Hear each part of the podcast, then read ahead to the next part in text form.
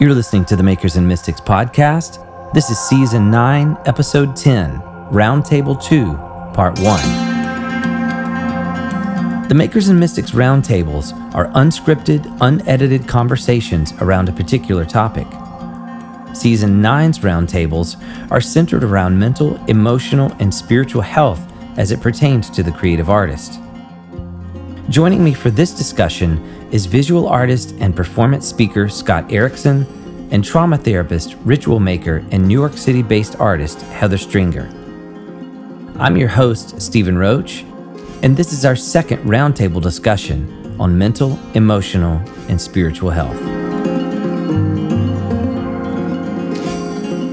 All right, Heather and Scott, thank you guys so much for joining me on the Makers and Mystics podcast. This is our second roundtable discussion for season nine of the show. And as you both know, this season we've been talking about mental, emotional, and spiritual health as it relates to the creative artists. And so I'm really excited to talk with both of you. You both have a unique perspective as it relates to this. Heather, your work in therapy and in your counseling. And then Scott, of course, your show focuses largely on mental health and things of that nature. I'm excited to jump into this and, and see where this conversation might go. So thanks for joining me. Glad to be here. Yeah. Well, I think the last time that I really connected with both of you, Heather, it was pre pandemic. And then Scott, you and I did the virtual breath and clay was that 2021 or was that 2020? It's all it's a 20 blur. It's 20 it's 2020. Gosh. It was the Yeah, saddest saddest time of my life.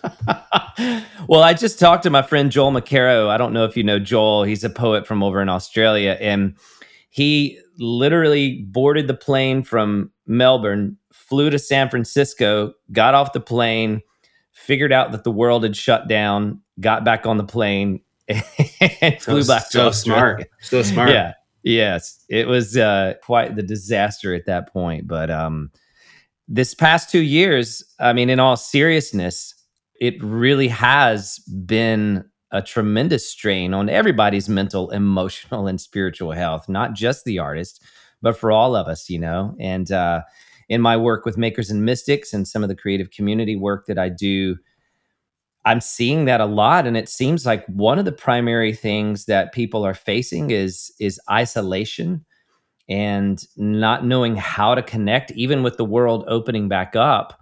And then alongside of that, depression and just a, a sense of, um, I guess the old 13th century mystics would have called it acedia, you know, just this lethargy of heart. So I don't know who wants to dive in. Who's got some thoughts?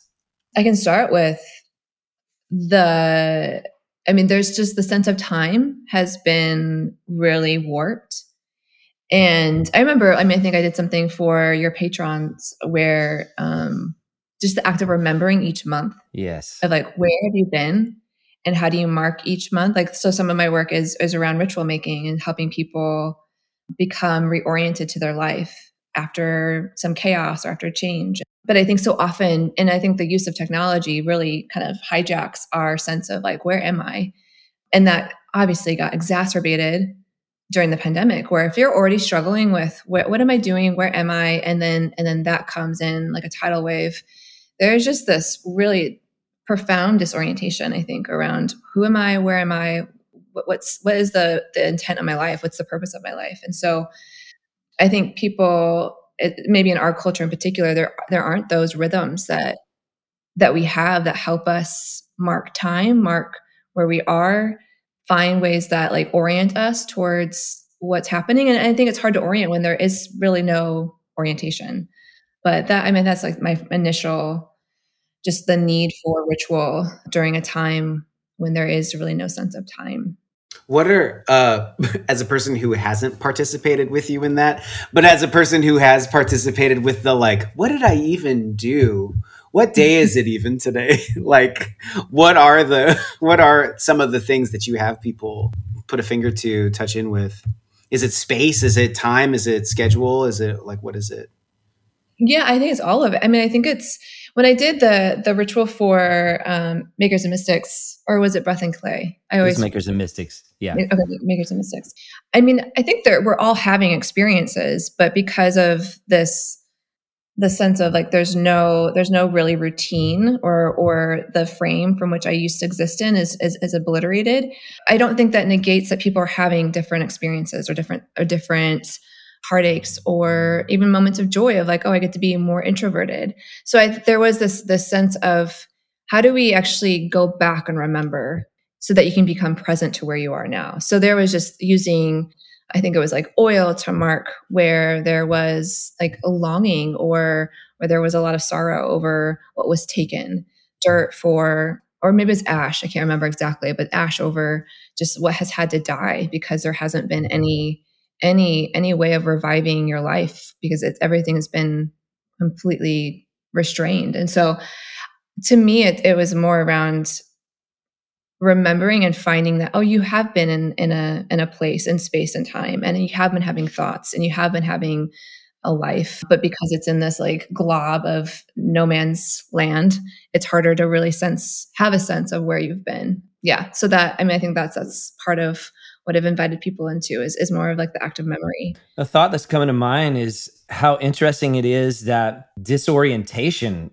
is a real part of what you're saying and even as you we're just talking about reorienting. I was like, man, it's so true. It's it's unconscious how circadian we are in our lives. It's it's so unconscious how much rhythm plays a role in health and well-being and and there's something about establishing patterns of course there's a ditch on the other side of the road we are creatures of habit but there is something about the cyclical nature of our humanity that was disrupted and it was unconscious until we had to become conscious of it and so i'm really fascinated with that idea of reorienting and how that plays into identity and our understanding of place in the world i just have been revisiting michael w smith's seminal album go west young man with yes. the pop hit Looking for a reason, roaming through the night to find my place in this. I have whispered that song to myself many times in the last couple of years. Just like because I'm like, what's this? And I'm like, man, Smitty nailed it. Oh, uh, who knew? What a prophet! Uh, it is funny, but it is kind of just like this. Like what? yeah, there was all the and and this is poignant to talk about this because we were talking a little bit before, but like you know, you asked me I was going to come to Breath and Clay and like speak and I like bought an outfit and I was I was like this is like a dream coming true and then I had to make a video in this room. Um and and I watched like my whole calendar go away and I know things have come back a bit. They've been real complicated over the last 6 months but with performing and stuff like that. But there is this like wound that's just kind of like is it ever like is it worth doing will it how quickly can it could just go away again um i'm even yes. finding uh my attendance is really lower than usual or has been uh-huh. and i'm like maybe people are just over what i'm doing or i was like maybe people are just like i, I just can't i can't go yet i'm not yeah. out i'm not it's like this like postpartum pandemic kind of yes. low. I don't I don't know like That's a good way of putting it. Yeah, and. I I and I feel that I'm a participant in that too. So um I love the idea of I think the rituals and touch points and things like that are real great. Um I and I don't think it's anything different, but I I for my own mental health practices, I I have just that. I have practices. So I have, like, in fact, today, uh, the last few days, I've been going through a bit of a low. And this morning, here's when I, the way that I approach a day where I'm like, uh, a lot of my faculties are not going to work today. Like there are, I'm not going to bootstrap today. Like there's, there's a lot of, uh, it's just going to have to, I'm just going to have to deal with it but what I start to implement from experience is I I have certain things I'll say to myself, which I call uh, like perspective practices. Um, like today, I'll be like, don't make any decisions about how your career is going. You just get a day off from that. So I don't have to make any decisions. I don't have to make any plans. I try to find like simple ways to be a contribution. I try to touch, I try to get out of my head and get into my body. Um, and then I'll remind myself, I, and I picked this up from Jewel, who's an endlessly a, a, just a gift to us all. But I So had we're talking about Michael W. Smith and Jewel And so Jewel. far. So I'm this is- just, this uh, is really interesting. I'm going to start a chart of how many how many people I can name drop that I've never met. Um, but she but she said a story that I was like, oh, I've had that same experience where she said when she was she was homeless for a while and she was uh, real suicidal and she at one point she sat at the beach and watched the tide come in and go out, which is a that's like 12 hours. That's not like, oh, I stopped in 20 minutes, saw the sunset and walked away. And I maybe haven't done 12 hours, but I've definitely sat at a beach for like six hours and watched the tide come in. And she said, What I learned from that experience is that things happen slowly, but things change. Things are always in change. And can, can I, do I have enough in me to wait out just this moment? Can I just wait a little bit longer for the change to happen? And uh, I think that really resonates with me uh, because I think about that a lot of just like today might feel awful, but today is just today. And something can come that you don't see that could change it. There's lots. So I, there's very much for me, the strategy to approach life is like I've worked on some practices that I implement on the days I need it, um, which I think is very similar to like having rituals. Like there are, whether I like it or not, like these are the things I'm going to do because it helps keep me in touch with Mhm. which I think we would all agree cognitively that life is this gift, this miracle. But there are days that I don't want the miracle either, you know. So we, you know, we can have we can be like, I know life is a miracle. There's data for that, but it doesn't mean that you like the miracle that day. So, uh, Uh-huh, uh-huh. so how do we like give ourselves a pass on that day to like have to be the proclaimer of the miracle? Yeah. What would you say one of your main practices is? You did say get out of my head and into my body. Like, what does something like that look like for you? Um, like, uh, I went on. I did a. Gosh, I feel like if you say I did a workout, that means you're really into it. Look, I I have small children. I haven't gone to the gym for like a couple weeks, but I I knew I had time, so I, I do Orange Theory. So I signed up for a class and I did that. Mhm. Um, last week, my wife was out of town for like a for six days, so I had all three of our kids, which is just a lot of like taking care of the house and a lot of childcare, and I could feel the like meaningless monster as she left. I could feel the meaningless monster being like, "Your career is over. You're just you're just a man who takes care of children and washes dishes." And so I knew that I needed to do something that would kind of invigorate me. So there's a part in Austin that's down by the lake that has a trail around it. I was like, I'm going to drop my older kids off and I'm going to take my toddler every morning to the lake and I'm going to either run or walk, whatever I can do that day. And I'm just going to do it. And I did that four days in a row. And that kept me, so I got out of my head and into my body. And that mm-hmm. kept me, that was like the jump start I needed. Then for the rest of the day, I was like, well, I did that. And that just helps my, that helps my mindset. And, and then I would be- be able to do, accomplish a couple little things, but just go, you know what? This is okay. I'm on like a forced vacation, which is Mhm. probably what I needed anyways. So, Mhm. so there's things like that like uh, i a, a walk swim laps those are my favorite um, i try to eat good food not just like not just like uh, emotional food but something that's real good because i think there's a power in a meal that can like change your perspective Mhm. um, I try to talk to a friend. These are the oh, so these are we're talking about like my depressed days. This is actually when I'm doing like tours and shows. Uh, when I get back, I'm tired. The next day, I'm tired. The next day, I'm depressed. So the, now we're talking about like my depressed day practices. So I, yeah, I can tell you those. I don't make any decisions about my future. I don't make any decisions about how my career is working out. I go on a walk, swim laps. I eat good food. I talk to a friend. I listen to music um, no podcasts. I listen to music or poetry. Um, no offense to those who are listening to a podcast right now. Um, and that's about it. Yeah, hug, hug somebody. That's a hug's good. Yeah. Mhm. That's we Holly and I will do this where we're eh, some we heard somewhere like if you need if you hug somebody longer than 20 seconds it, it releases like chemicals in you so i'll just be like i need a 30 second hug and we'll just like sit and just hold each other Oxytocin. Yeah, yeah. in fact when i've been gone for a long time from home uh, like doing shows or doing work or something in a safe and consent consensual way, I'll ask people, I'll be like, could you give me a long hug? Because nobody's, because I'm not around the people who hug me. And I haven't had a hug for like a few days. And and somebody's always willing to give a hug.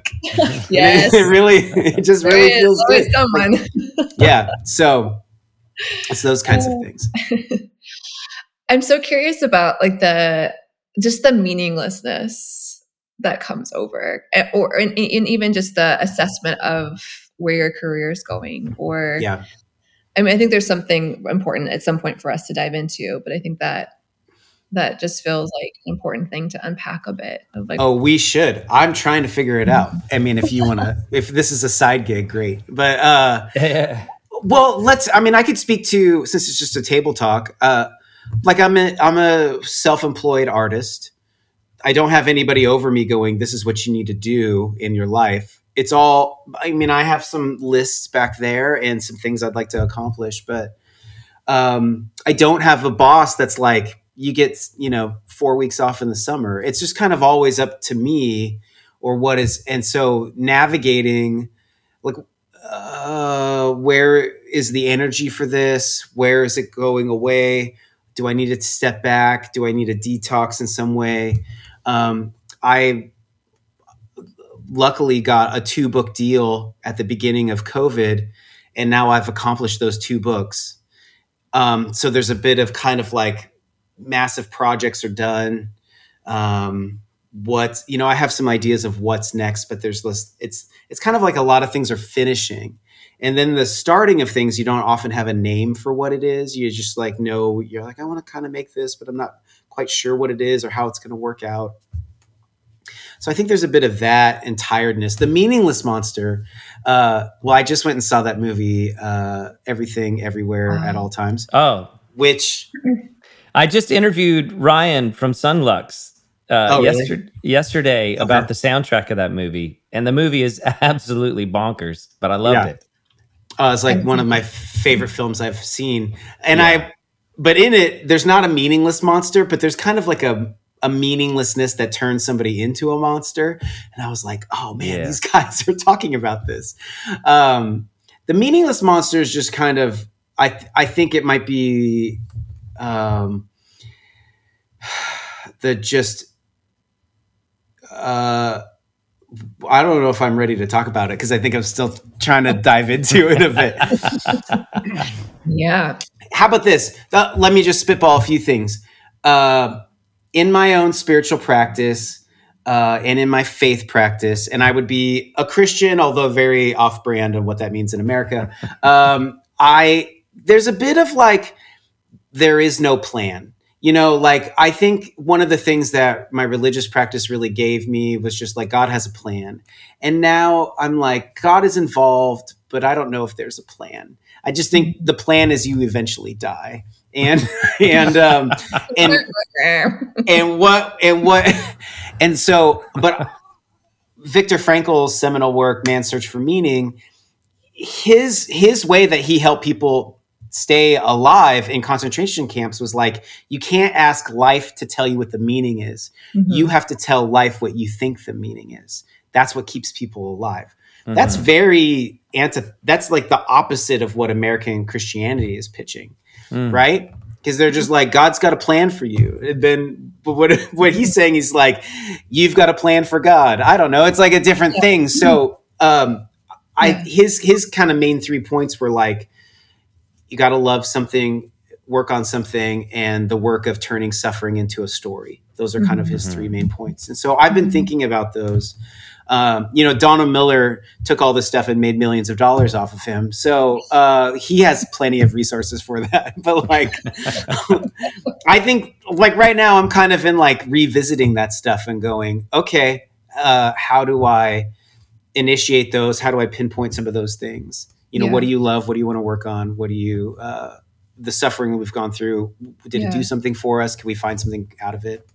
Yeah. Thoughts, responses, queries, questions. Well, no, I mean, I just there's such a passivity to how we were raised with God has a plan, right? It doesn't require it doesn't require much on our end other than to be hyper vigilant about what are you is that is that it is that is that the writing or, or tell me to go this way left right should i share the gospel with this person on the street like yes there's a level there's a level of hypervigilance but like but a passivity in terms of what it means to move in and to and move in into your life Yeah. and i remember like there was i think one scene i don't know if this is in frankl's this book the um the one that you're talking about but he was talking or he was like in working at the concentration camp and in a moment of you know i don't know if he was despairing but there was a sense of like i i have to find a way to move through this experience. And then he looked up and a light turned on in the house like you know a few miles away. And then a bird came in. And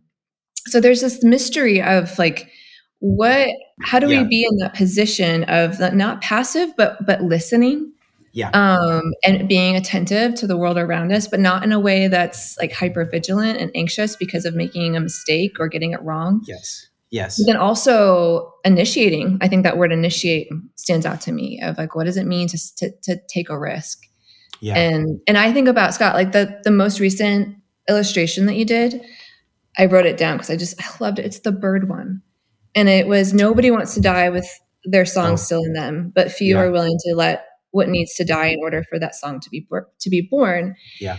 and i think so many people get stuck in that i have so much in me i have so much longing and yet i you know and we can step into more of like our family of origin and what shapes i think these moments where we don't know or we are too scared or we are or, or there's too much judgment in order for us to take that risk Hmm. into generating something and and then obviously Yeah. meaning always follow suit so Yeah. so i that's those are my initial thoughts if I can piggyback on that, because what what did I think a, a- an ingredient I left out is the that really faith is entering is the practice of paradox, which hmm. is there.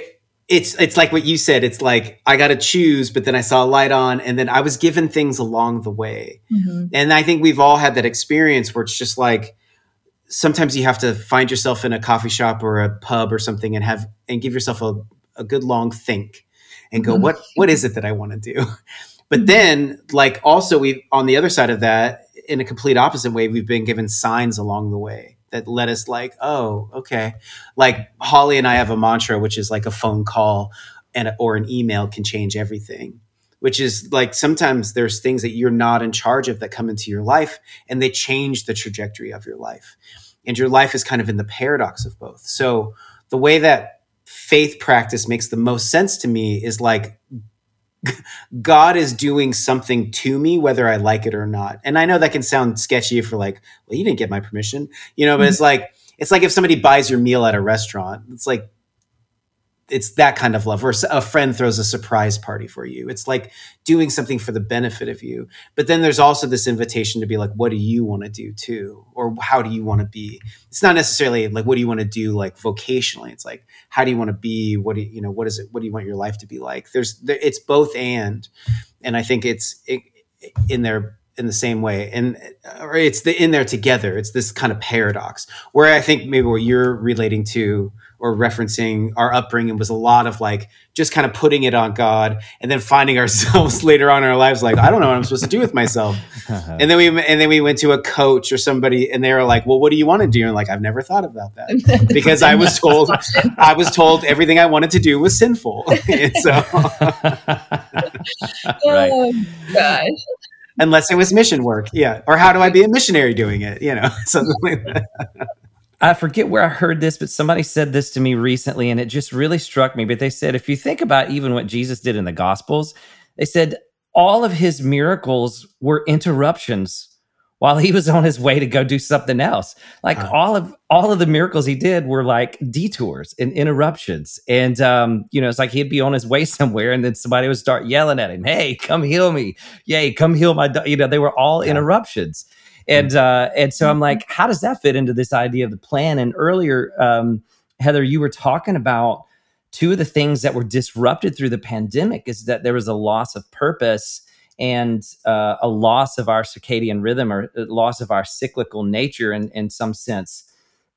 And I think that's a that's a real fascinating thing and something that that I wrote about. And I'd be curious uh, your thoughts on this, but and just my background, I, I didn't grow up in the church. I didn't grow up from a faith practice or anything. I grew up Southern heathen, is what I tell people. You know, out in the, the church of the Church of Lynyrd Skynyrd. Is that what it yeah, was? Yeah, yeah, basically. Yeah, I I grew up in a little rural tobacco town. We hung out under bridges at night, you know, to have something to do, and you know, it's like you know, super super crazy stuff. But uh, you know, my I wrote the book uh, naming the animals, and the whole premise is that it's it's about partnership, mm-hmm. and you're talking about well, God has a plan, and I think that has that premise can even shut people down from finding what truly causes them to come alive, and mm-hmm. naming the animals comes from.